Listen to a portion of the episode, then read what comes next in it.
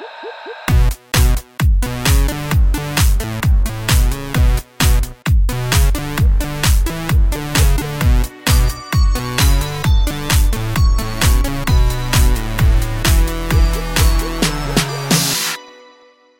Nämen halli hallå och hjärtligt välkomna till Ytspänning, podden där vi guppar på ytan likväl som åker ner, sköljer, sköljs ner genom eh, avloppet och ut till ja, djupdykningen helt enkelt. Jag heter Alexa Lundberg. Jag heter Christian Kaspersen. Och tillsammans är vi! Ytspänning! Podden, nej jag skojar. You are wild today. I am a wild child. Hur, hur är det med dig? Jo men alltså det är väldigt bra. Eh, Vi hade ju väldigt kul igår, ska vi kanske börja med att avslöja. Ja, det får vi säga. Ja, Galej, Ga- igen. galej hela helgen lång alltså. Ja. Och i fredags också så att vi åt en trevlig middag. ja, vi börjar liksom smälta ihop. Ja, och, Mm. ja, nej men gud, nu kommer det där igen. Tjuren Ferdinand, åh. Hur är det med dig annars? Jo, nej, men det, det är bra. Alltså, man blir ju lite trött när man dansar hela natten lång, men eh, man får ju å andra sidan en liten härlig energi i kroppen och Ja men verkligen, det var värt det. det är så värt det. Och så sena vart vi i och för sig inte. Vi var ju faktiskt hemma klockan två. Ja, Det är ändå helt okej. absolut. Ja. Men då hade vi också hällt i oss sen klockan sju. Ja, kanske lite.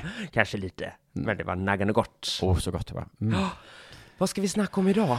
Idag ytspänner vi på ögonkräm. Mm. Detta omdebatterade, mm, behöver man en ögonkräm eller inte? Är det bara ett försäljningsknep? Mm, det ska Ja. vi prata om. Därom tvistar alltså det lärde, Ja, så är det verkligen. Mm. Ja. Och det är en så ska vi... kontroversiell produkt. Oerhört, oerhört kontroversiell. Oh, Och sen ska vi djupdyka lite med dig och eh, Alexia Lambergier. mm, som ska vara med i Malou. Du kommer att, när det här eh, går att lyssna på, så kommer du ha varit där och Ja. pratat trans. Ja, jag ska Mm. snacka trans hos Malou. Och det handlar ju, för er som inte har hängt med på det, om Uppdrag granskning som har kommit ut med att det finns delade meningar inom vården, eh, hur man behandlar unga med könsdysfori, eller som säger att de har könsdysfori. Liksom. Mm. Ehm, och det har kommit fram att en stor ökning har skett. 1500 procent eh, har ökat med de senaste tio åren. Eh, Ja. hur många unga som söker sig till transvården. Och eh, det finns eh, problem med samsjuklighet. Alltså att vara trans är ju inte en sjukdom, men man kallar det inom läkarkåren för samsjuklighet. Alltså att man har fler diagnoser än en. Som könsdysfori är en diagnos man får, så har den här nya växande gruppen då, som ofta är flickor, eh, alltså flickfödda, som vill Mm. göra en könskorrigering till pojkar.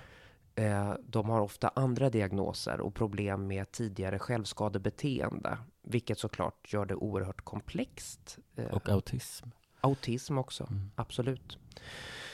Så det ska vi prata om i djupdykningen. Vi, Mm. Det må vara en infekterad konflikt, men vi ska ta oss an den. Precis. Många röster bör väl förhöras. Det är Ja. väl det bästa inom...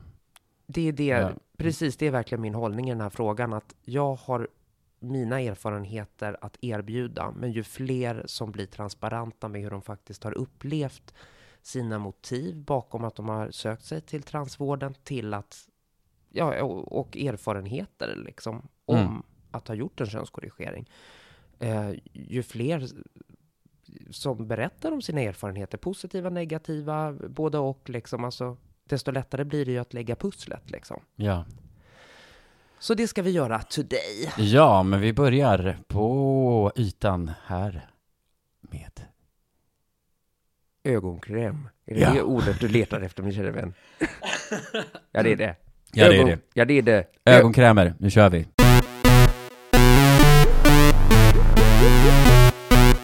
Okej, Christiania Kaspersion. Mm. Vad, vad är det för ögonkrämer du vill tipsa oss om? Ja, det är en hel del faktiskt. Men vi ska väl börja med att, att prata lite om om det överhuvudtaget behöver man en ögonkräm. Mm. Behöver man en separat kräm till området runt ögonen? Mm. då säger ju väldigt många att eh, huden runt ögonen är ungefär fyra gånger så tunn Mm. som den övriga huden i ansiktet. Så därför behöver man ha en speciell fuktighetskräm som är gjord just en lättare kräm oftast som, som funkar för det området för att hålla den elastisk och fuktmättad och härlig. Mm. Och andra, till exempel Paula Begun, som vi har pratat om förut någon gång, hon som har släppt, kallas för Cosmetic Cups, och, um, Mm. och har släppt böcker om liksom granska Va, vad sa du? Cosmetic? Cos Cosmetic Cup. Jaha, polis alltså? Ja, precis, att hon har liksom synat liksom eh, skönhetsindustrin och vilka, vart man blir lurad och vilka ingredienser man ska leta efter och, Mm. och sen har ju hon startat ett eget eh, märke, Paula's Choice, vilket många också tycker är problematiskt eftersom hon, ja, Ja, just det, för då blir, får ju hon en dubbelagenda där. Precis, hon prisar ju alltid, hennes egna produkter har ju alltid liksom högsta betyg. Ja. Men hon, å andra sidan, är ändå en av få som faktiskt också kan lyfta upp andra märken också. Så ja, det är komplext. Mm. Men hon har ju i alla år sagt att, det, att ögonkräm är en, en stor, bara de packar det i små förpackningar Mm. och säljer det för jättedyra pengar och alla tror att de behöver den här, men egentligen funkar det med en, har du en bra fuktighetskräm till ditt ansikte så Mm. kan den funka runt eh, ögonområdet också. Mm. Men Men, nu förstår du, oj oj nu oj. har hon själv börjat tillverka ögonkräm för att hon säger att hon står kvar fast vid det hon har sagt förut, men att, men att hennes kunder vill ha en ögonkräm och då har hon till slut gått med på att tillverka en, en bra ögonkräm.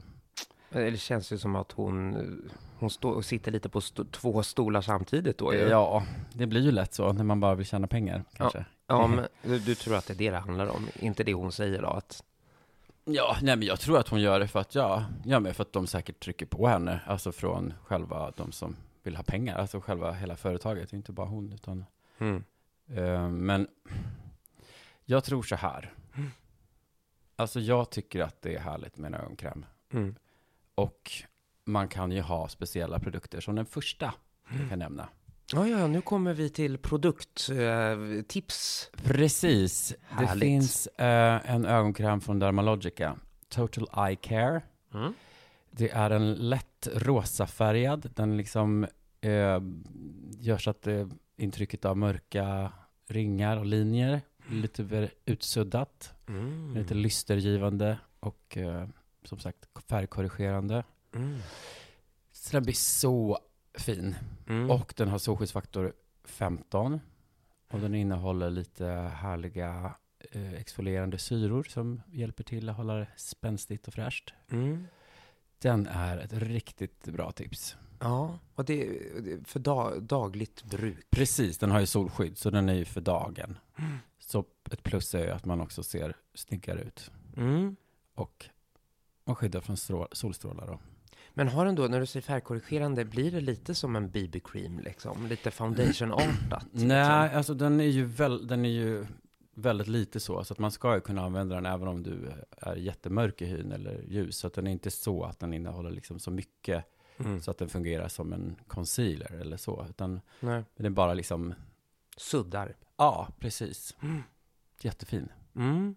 Ja, men precis. Och jag trodde ju att jag hade köpt den. Jag råkade köpa Dermalogicas Intensive Eye Repair. Jag tror att det är något helt annat. Tänk, ja. tänk om du kunde lyssna på vad jag säger. Någon jävla gång.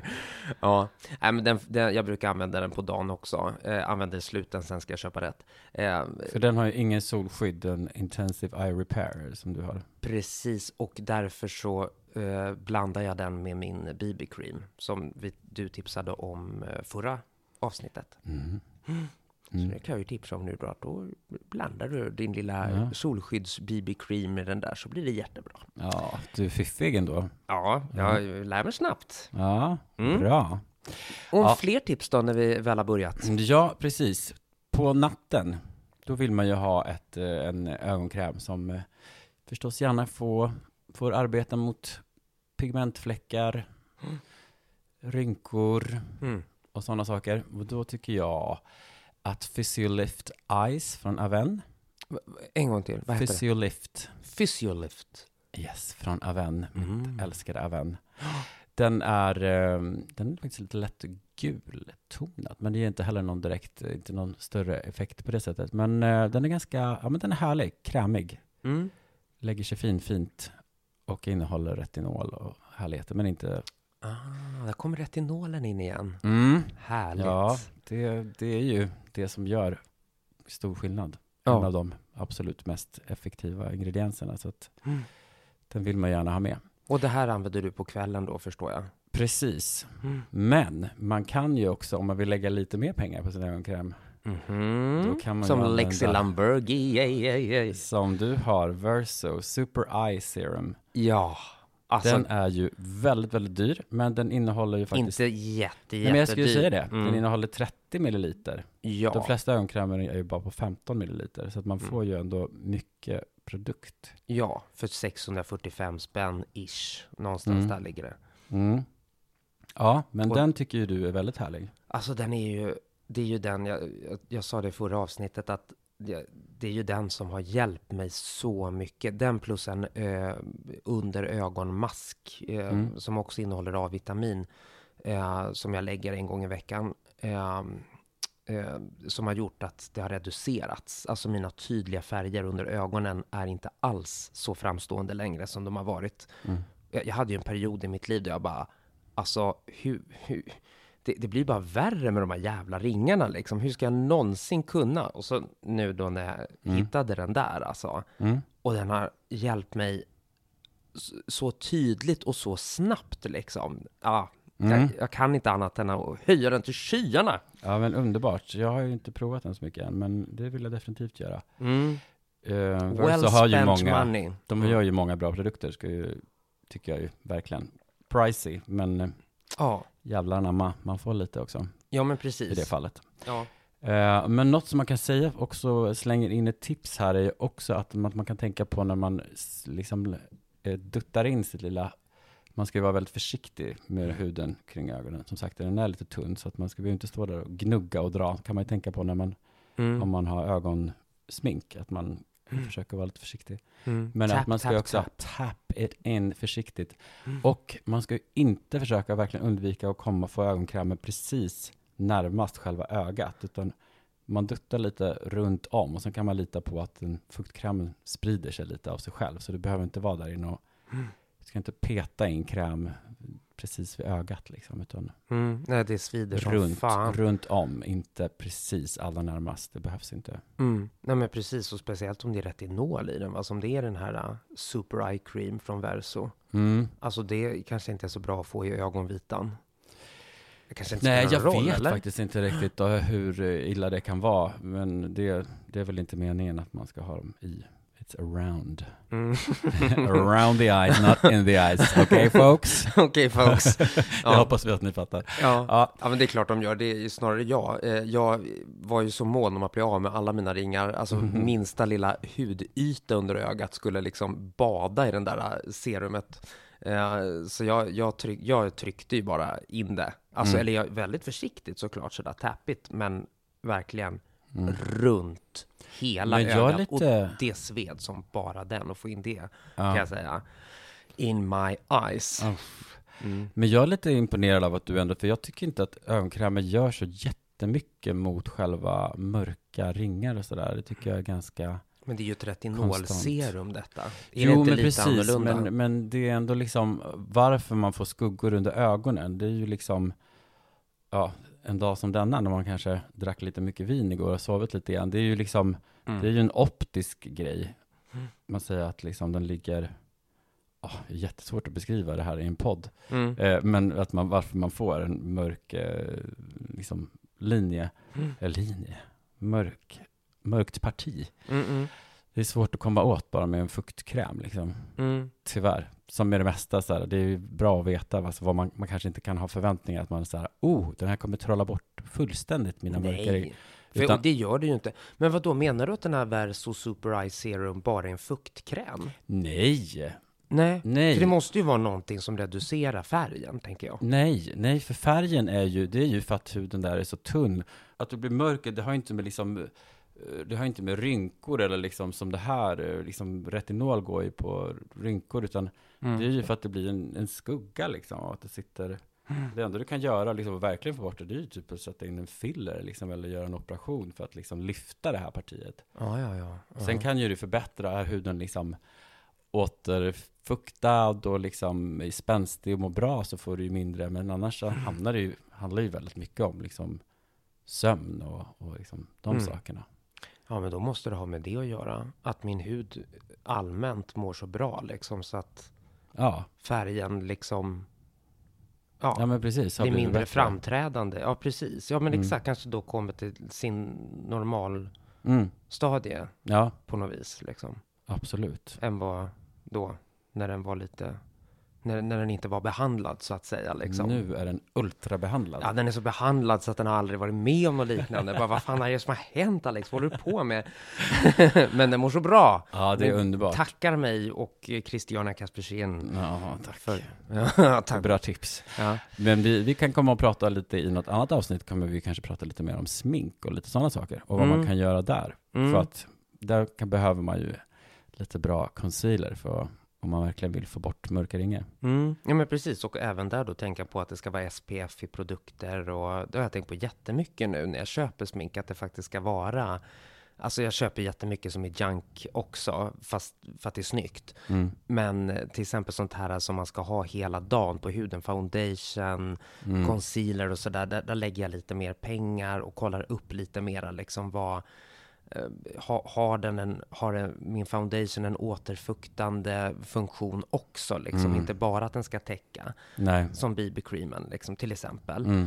Eh. Multiprodukter helt enkelt. som- Ja, ja, men precis som Mm. där man har tänkt lite och fattar liksom att ehm, det ska vara i ansiktet hela dagen, så det är ju bra om det inte liksom Nej, man vill inte ha någon så här cakey ass eh, concealer som bara lägger sig skitfult och torrt och fnasigt och liksom Ja, precis. Och inte gör ett skvatt för Nej. huden, liksom. Tvärtom. Gör den typ, torkar ut. Liksom. ja, precis. Torkar ut, verkligen. Som en Mm. jävla lermask man liksom bara plashar in i fejan och går omkring med liksom. En hel dag. Nej, moist. Moist my face. Återfuktad. Mm. Yes. Ja, men eh, det var de ögonkrämerna som jag hade tänkt på, som jag kan tipsa om. Mm. Och då kan jag tipsa om en till ögonkräm eftersom Mhm. jag har varit och gått loss på... Lärjungen börjar ta över mästaren. ja, precis. Eller snarare, eh, jag vet inte, eh, jag har inte så mycket att jämföra med än så länge, så att det är bara ett tips till dig som verkligen vill testa saker och, och har råd eh, att göra det.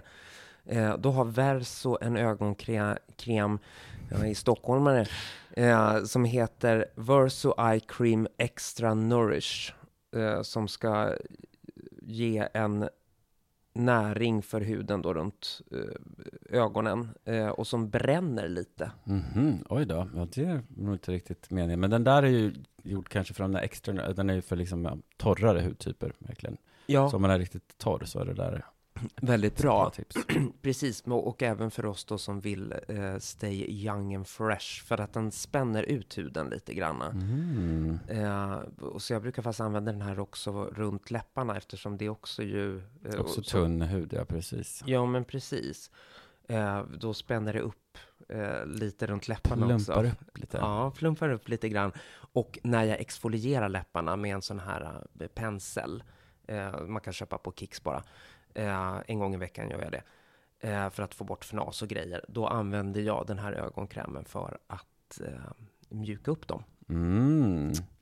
Och ett annat litet husmorsknep kan ju annars vara att man kan ta lite socker, lite honung. Mm, just det, Kan man göra en som liten Jeffree hemma. Star. Ja, precis. Jeffree Star säljer svindyra läppskrubbsprodukter, så att, eh, men, men de är ju ätbara han gör och det är ju mycket liksom socker och sånt som ändå Mm. funkar som peeling liksom. Ja, ja men Mm. precis. Eh, Sa du honung nu? Jag sa honung och socker. Ja, okej. Ja, precis, för att då blir det lite mm, geggigt liksom. Mm. Ja, men det ska jag fan prova. Vi, Mm. har jätte, vi sitter ju och dricker lite te här. och Mm. Vi har jättegod honung i teet. Ja, Eh, så det kan man ju ta lite då eh, på läpparna sen. ja, men, men det såg jag faktiskt också, på tal om honung då. Så såg, det finns ju ett märke som heter Burt's Bees. mm. Jag, Mm. Ja, precis. Jag har, eller vad sa du, vad heter den? Burt Bees, Burt's Bees, Burt's Bees. Burt's Bees, ja precis, Ja, det, det är det han. Burt's Bees helt Ja, det är- enkelt. det är ja, hans. det är hans bin. Eh, Hens. eh, Hens bin om jag får be. Eh, det, eh, jag har deras typ färgade läppbalsam liksom som jag använder Mm. i, i vardagen för att både få lite färg och också då återfukta liksom läpparna. Men nu såg jag idag att de har en sån här overnight lip Mm. eh, nourish Repair. Ja, typ liksom som man ska ha då den där honungsprodukten Mm. eh, på läpparna över eh, natten liksom. Mm. Så jag tänkte jag det ska jag fan testa för det är inte alls eh, särskilt dyrt liksom. Nej. Du får ett bra läppbalsam för 80 spänn och den där tror jag gick på 130 eller någonting sånt där. Mm.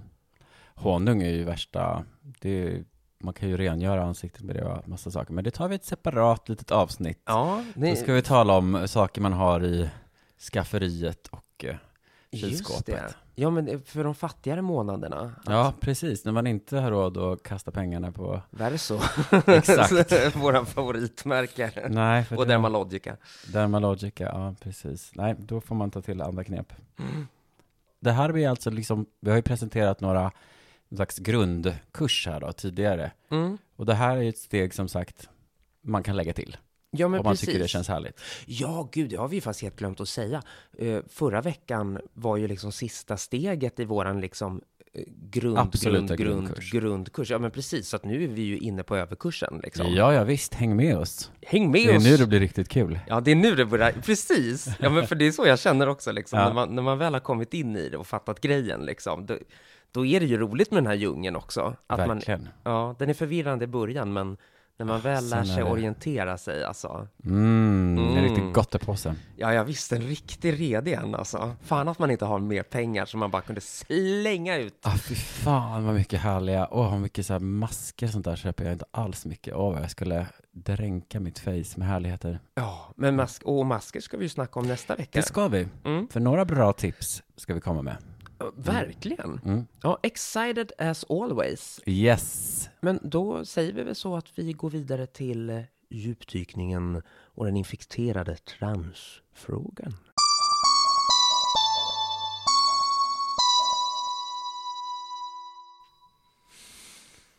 Ja du, Ja du. då var det djupdykningen igen då. Det är då man får till den här lite härliga ASMR-rösten. Mm. Tänk att du ligger. Ja, jag har så svårt för det där, jag måste sluta om. Rysningar. Ja, ja det, det, du sitter inte och, och njuter av ASMR. Det Nej det, nej, det är absolut inte min sak. Fy vad obehagligt. Usch. Ja. Mm. Nej, men då skiter vi i det och så går vi över då till det som lite slarvigt brukar kallas för transfrågan, eh, som har återaktualiserats deluxe i efter Uppdrag gransknings avslöjande eller granskning eh, om att transvården famlar lite i blindo och det kan vara så att vissa som gör en könskorrigering faktiskt inte är nöjda efteråt, vilket Mm. såklart är en eh, väldigt eh, eller kan vara en väldigt tragisk eh, ångestladdad upplevelse. Ja, Mm. såklart.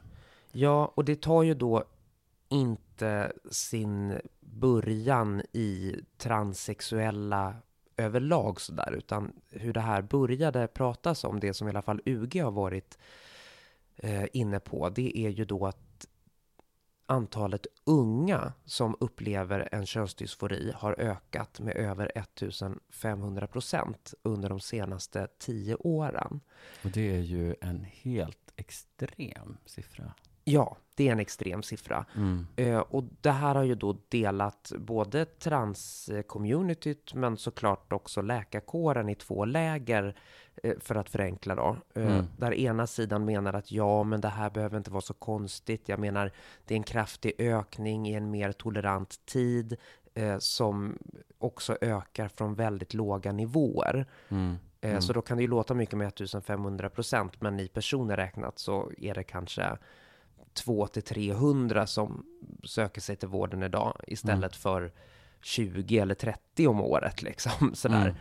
Mm. Ehm, så ja, det är ju en kraftig ökning, men vi, vi pratar ju inte om att tiotusentals personer Nej. söker transvård. Nej, för hur många, liksom, har du någon siffra på hur många liksom, hur många i procent är transpersoner? Mm. För det, ibland kan man ju få, ibland kan man ju få upplevelsen i de här debatterna att, som att det skulle handla om en väldigt stor grupp av människor.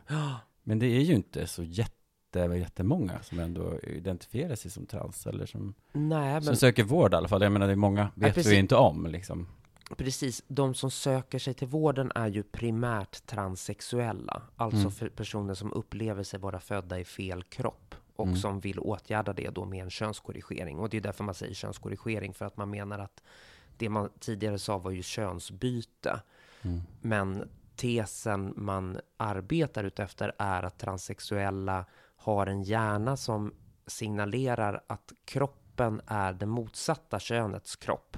Mm. Vilket då betyder att hjärnan är, för att förenkla igen då, kvinna och inte man, eller man och inte kvinna beroende på hur man har fötts rent fysiskt.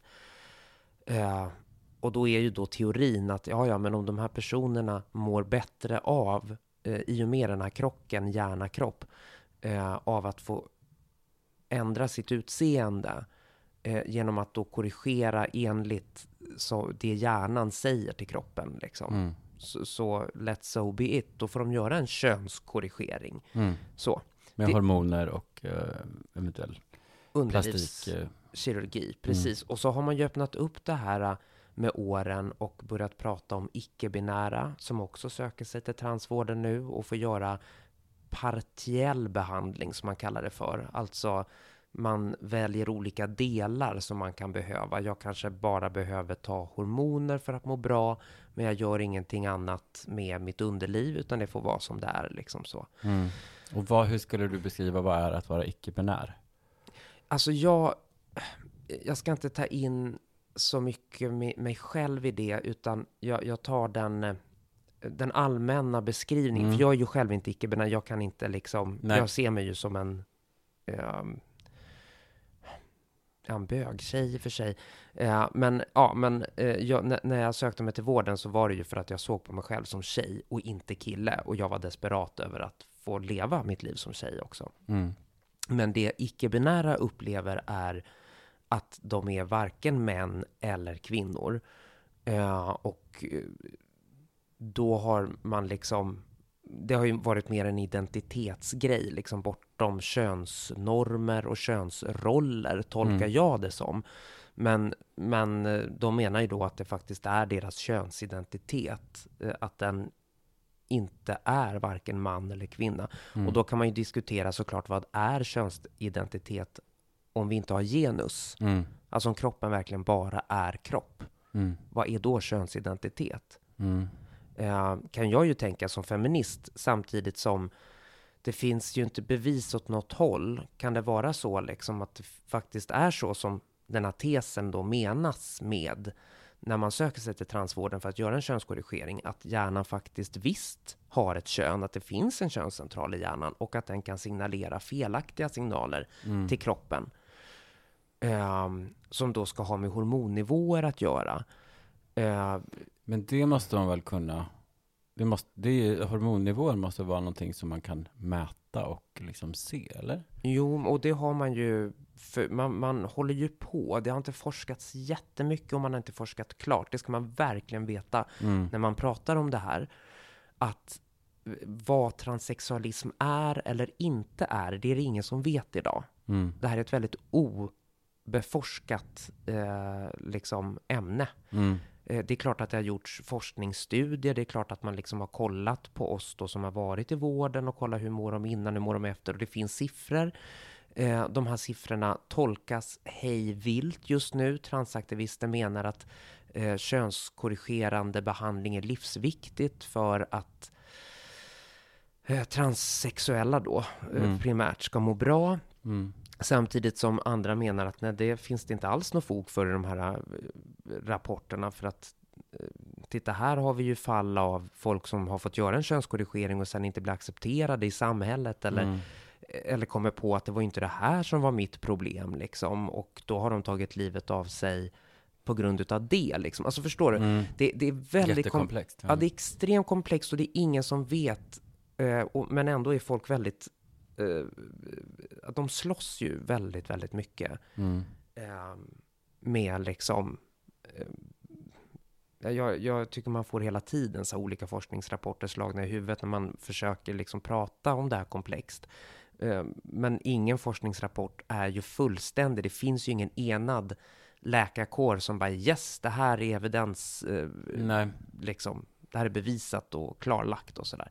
och det är förstås för att om det hade varit att det verkligen som sagt bara gick att mäta, Mm. att man kunde rent fysiologiskt bara se, då hade det väl förstås varit betydligt lättare. Och nu Easy är det inte riktigt så. pancake. Ja, Ja, nu nej. är det inte riktigt så det funkar. ja. Nej, men Utan det är om du känner mm.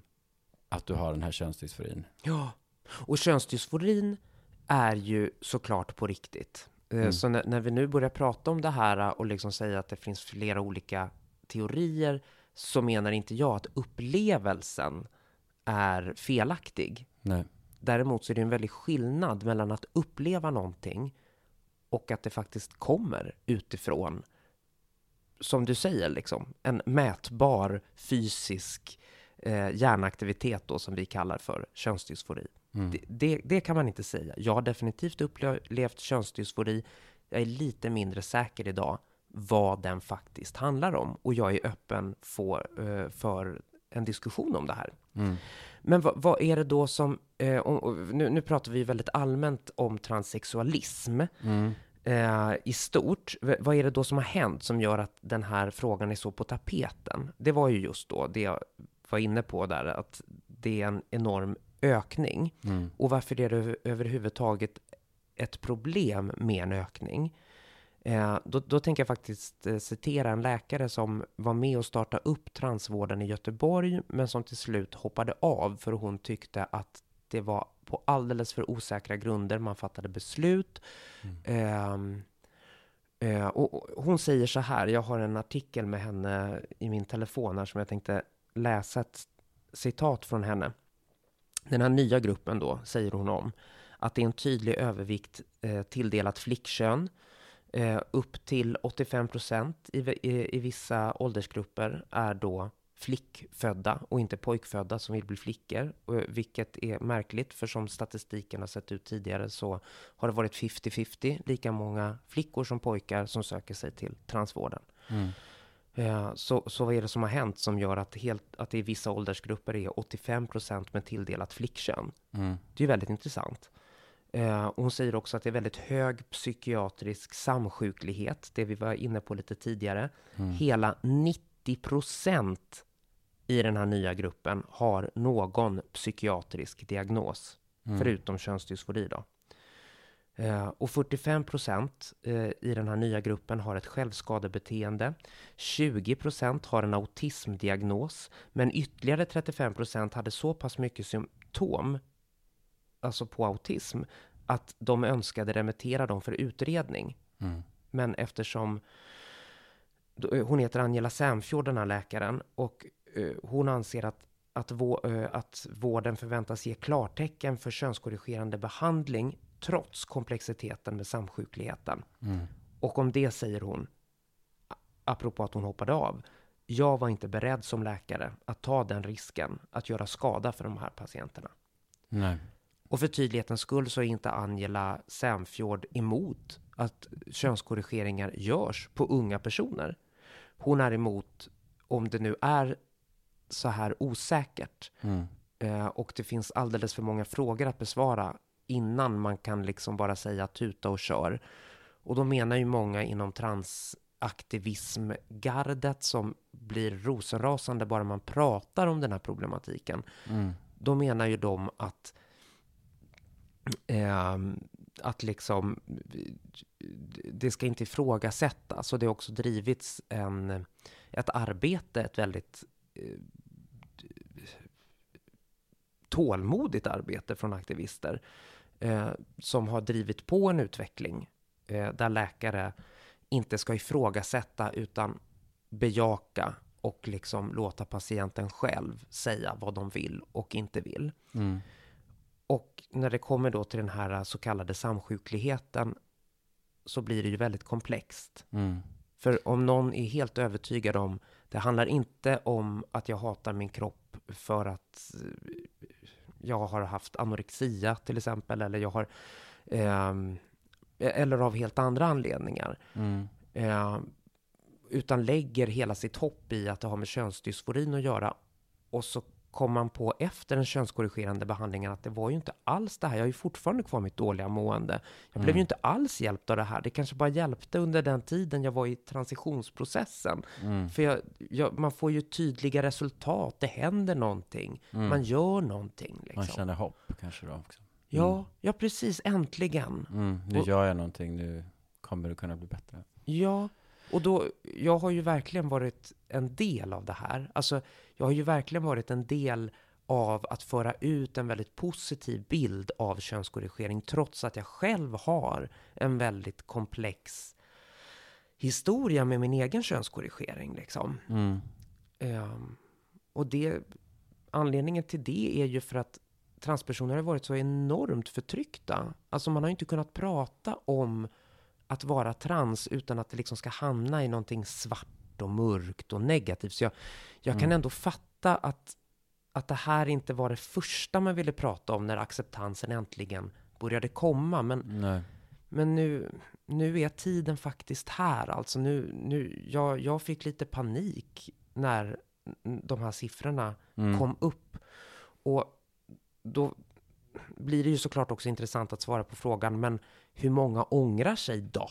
Mm. Liksom. För det är väldigt lätt här att, att sitta och säga att ja, ja, 90 procent minsann, hoola baloo. Men Mm. om de mår bra till syvende och sist så är ju det det som räknas liksom. Mm. Men bara på Lundströmsmottagningen som jobbar med de här ungdomarna har det kommit tillbaka ett tiotal eh, som just nu får traumabehandling för ånger. Mm. Och det är en mottagning. Det finns Mm. flera runt om i landet. Jag, eh, jag är väldigt nyfiken på att ta reda på vilken typ av behandling de här ångrarna får. Mm. Men jag tänker på det här med, för många säger väl att en anledning till att den här gruppen har mycket självskadebeteende, eh, ätstörningar Mm. och liksom att det har, kan, att det har att göra med själva transdiagnoser.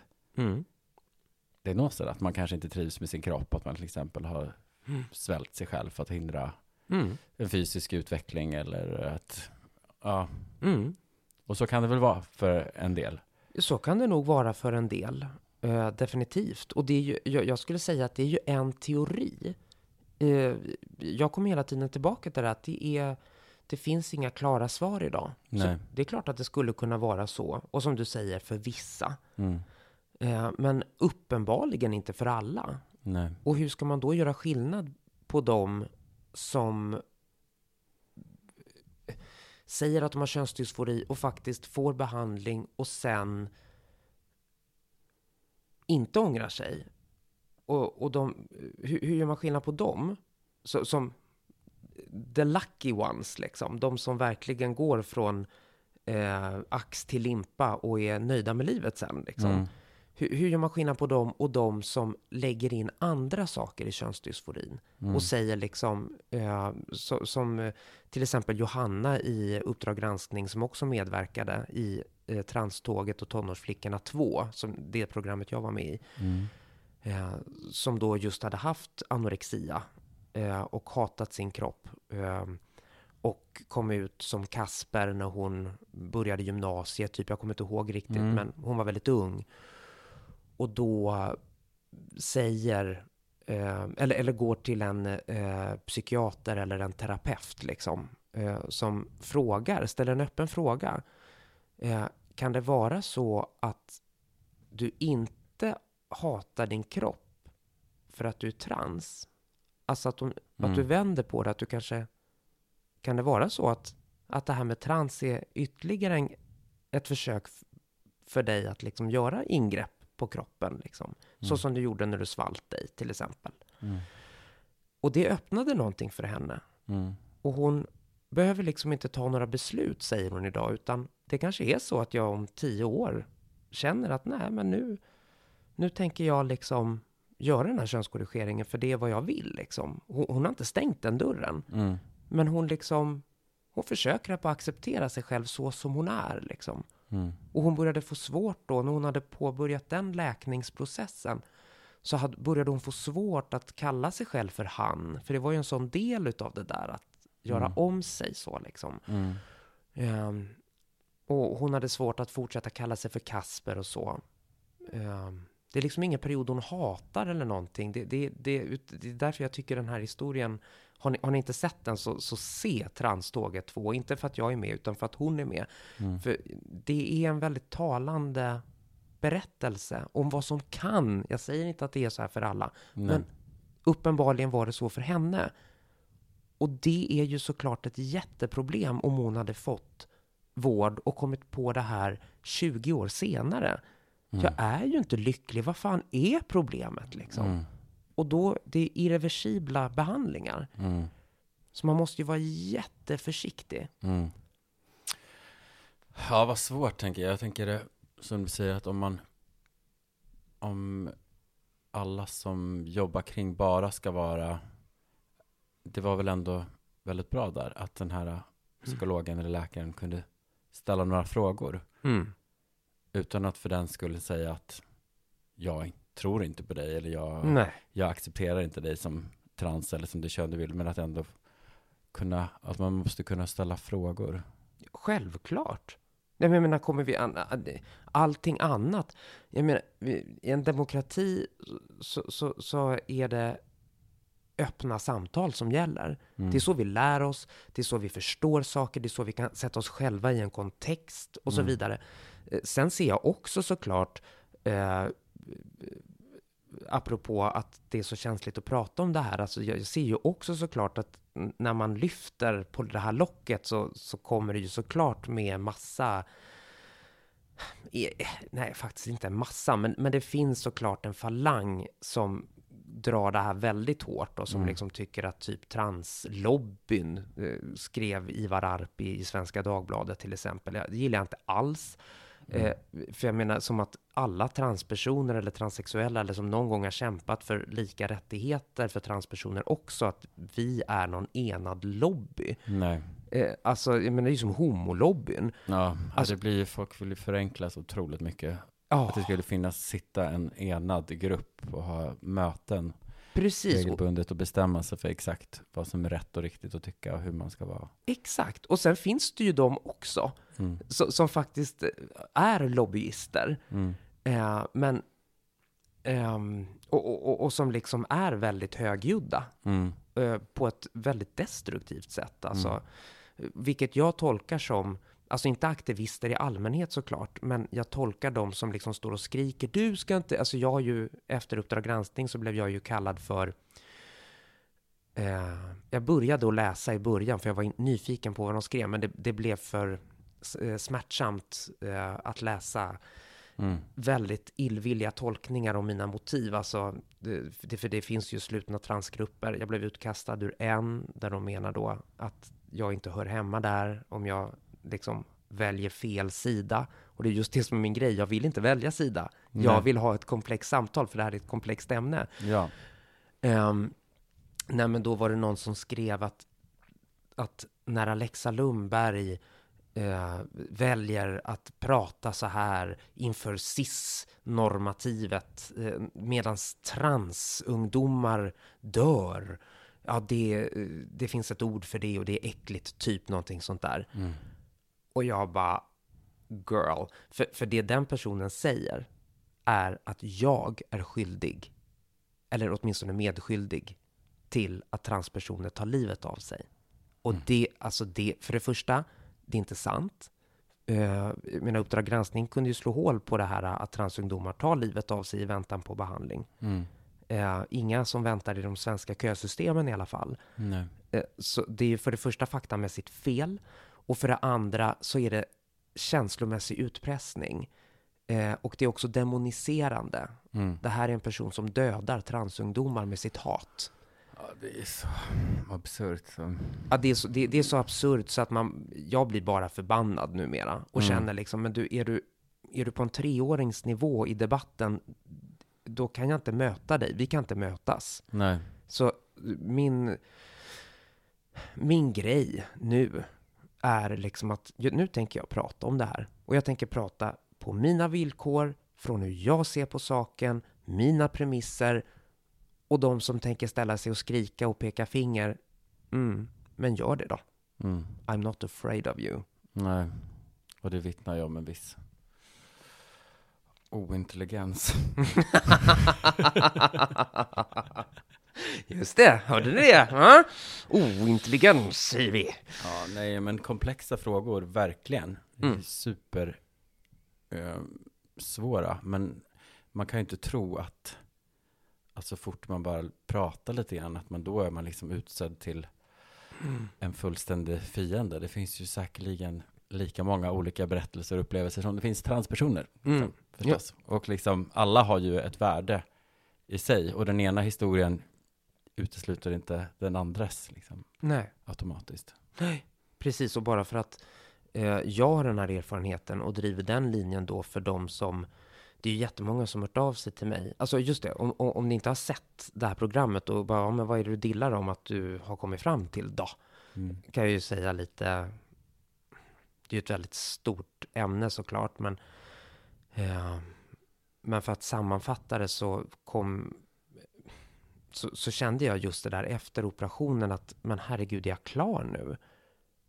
Eh, då hade det varit så himla underbart att vara där på sjukhuset, bli omhändertagen, att liksom komma bort ifrån mitt annars väldigt ångestfyllda liv. Eh, för jag hade väldigt mycket ångest när jag var ung. Eh, inte minst för att jag blev utsatt för våld som barn. Jag hade väldigt mycket internaliserad homofobi. Eh, jag säger inte att det här är sanningen om mig, jag bara säger att det här fanns med mig. Liksom. Mm. Ja, och det gjorde ju såklart... Jag, jag kan däremot säga att jag absolut projicerade in det här i könsdysforin. Mm. Ehm, men så då när jag var klar, uh, jaha, nu ska jag åka hem och bara börja leva mitt liv. Mm. Så var jag inte alls redo för att börja leva mitt liv. Till 100 procent i alla fall, utan jag hade lagt så mycket i den här processen just liksom. Så när den var klar så fick jag en depression. Och faktiskt mitt första och enda självmordsförsök hände typ två veckor efter operationen. Just för att jag fick den här, det man kallar för post-op depression. Mm. Jag hade avslutat ett projekt som hade varit, som skulle rädda mitt liv. Ja, Och så var det inte så enkelt. nej. Och det var ju inte, livet var väl inte roligare med en annan kropp. Alltså, Nej. det är klart att, att det, ja, absolut, det dödade en hel del eh, könsdysfori, absolut. Och när jag blev läst som kvinna eh, och så vidare, eh, så mådde jag mycket bättre när jag kunde börja ha sex som kvinna, så jag kände att jag hade en plats, förstår du? Mm. Ehm, men med åren så började jag ju snarare känna mig låst av den här ständiga rädslan för att bli felkönad. Att folk skulle se igenom att jag egentligen var en man då, som Mm. jag upplevde det som. Ehm, För mig har det blivit så tydligt där du pratat liksom om din röst och sådär. mm. Hur du liksom fick liksom fysiskt ont av att du försökte så- kontrollera din röst så otroligt mycket och att liksom, Ja. som att det var fel på din röst och att du var tvungen att Mm.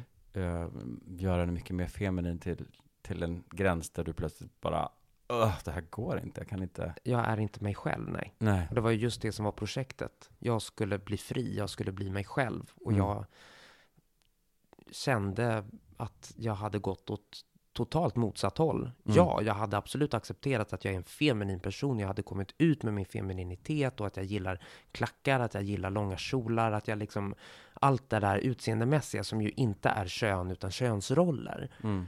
Det, där befriade jag mig ju till 200 procent. Men sen att dessutom en kropp ska behöva följa med det. Mm. Alltså att kroppen ska se ut på ett visst sätt och när man har de här attributen. Och könsroll, alltså som kvinna, att man ska ta Ja. mindre plats och man ska vara behagfull och inte Mm. vara för provokativ. Alltså det blev ju helt Ja. absurt när du har berättat om, om Ja. också vad som kom med på köpet på något vis. Exakt, ja. Nej men alltså det är helt eh, stört alltså. Du vet, man märker att man slutar... Det var inte så att jag blev jättetilltalad som kille heller, för jag ansågs ju vara en feminin fjolla liksom. Alltså jag menar, det, det sänker ju också en människas människovärde att som man, eller med en mans kropp, liksom vara ett, ett feminint väsen liksom. Ja. Alltså, så det var ju inte så att jag bara, åh, alla mina manliga privilegier som jag kommer med här. Men, Mm. men det var ändå en skillnad eh, att i eh, att det faktiskt blev provokativt när jag väl tog plats liksom sådär. Mm. Och det vet jag inte om det var för att jag var feminin i övrigt eller om det var för att de läste mig som kvinna och att en kvinna inte ska ta plats. Alltså, I don't know, men, men jag märkte ju absolut att det var Ja, det- det, blev ett mindre rum att röra sig på liksom så. Mm. Mm. Så det var... Ja, men, men, så det, det jag kom fram till, det var ju egentligen också då, precis som Johanna i Uppdrag granskning, så när jag liksom började i terapi under senskoleåren, för det, det kommer ju såklart också in i det här, att jag som skådespelare, jag är beroende av att kunna använda min kropp. Mm. Alltså min röst, eh, alltså att acceptera att kroppen ser ut som den gör och liksom använda mig av den. Mm. Ehm, det, det blev ju helt ohållbart med det här att liksom hålla upp något kvinnligt röstläge liksom. Mm. Alltså det är därför min, min röst har ju bara droppat mer och mer och mer och mer och mer och mer för varje år för att jag blir mer bekväm med mig själv liksom Ja. så. Ehm, och också, ja, nej men då när jag satt där hos den här terapeuten under senskoleåren så gjorde jag ju upp väldigt mycket med min bakgrund som ehm, att att, att, vara, att ha varit slagen till exempel. Eh, alltså att jag alltid har varit rädd för män. Det är också en aspekt i det här liksom att eh, när jag hade gjort könskorrigeringen så, så tänkte jag tankar som eh, ja men nu kan jag aldrig bli som min pappa liksom. Så. Mm. Ehm, och att det kanske också var ett motiv. Omedvetet såklart, men det kom fram i alla fall. När jag pratade om det högt. Ehm, I ett tryggt rum då, som ett terapirum är. Och ehm, ju mer jag liksom gjorde upp med allt det här liksom, och började acceptera hela mig själv, alltså både mina feminina och maskulina sidor. Mm. Och att mitt liv inte kan styras av att andra ska läsa mig som kvinna. Nej. Då försvann mycket av det som jag tidigare kallat då för könsdysfori eller att vara född i fel kropp. Och då började jag för första gången undra, kan det vara så att jag har gjort det här av sociala orsaker, av en internaliserad homofobi? Eller det här, jag gjorde alltså min könskorrigering, den började då 2000, 99, 2000 där med att eh, söka mig då till transvården och så 2002 gjorde jag den slutgiltiga operationen och samhället var ju eh, inte där det är idag då. Nej.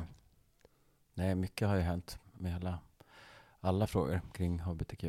Ja, ja men precis, alltså vara öppen bög idag, det är ju inte alls samma sak som när vi kom ut liksom Nej. där på sent 90-tal. Mm. Det, det kändes ju som att efter du hade, eh, efter Uppdrag granskning, när du hade liksom pratat om det här och liksom eh, komplicerat frågan kring hur du tänker på hur du ser dig själv, så känns det som att du har också blivit eh, mer glad och lekfull och i, alltså inte minst som vi har pratat om i, i liksom fysiska saker, att, Mm. att sminka dig och klä dig också har blivit att det känns som att du jag känner verkar friare och tycker att det är Ja, någonting positivt verkligen kom ja, utifrån att du vågade berätta din sanning som kanske inte var exakt den historien man ska ha. Den liksom, Mm. den, den, den förenklade mallen ah, om den misslyckade, sorgsna pojken som blommar ut till en vacker kvinna liksom. mm, mm.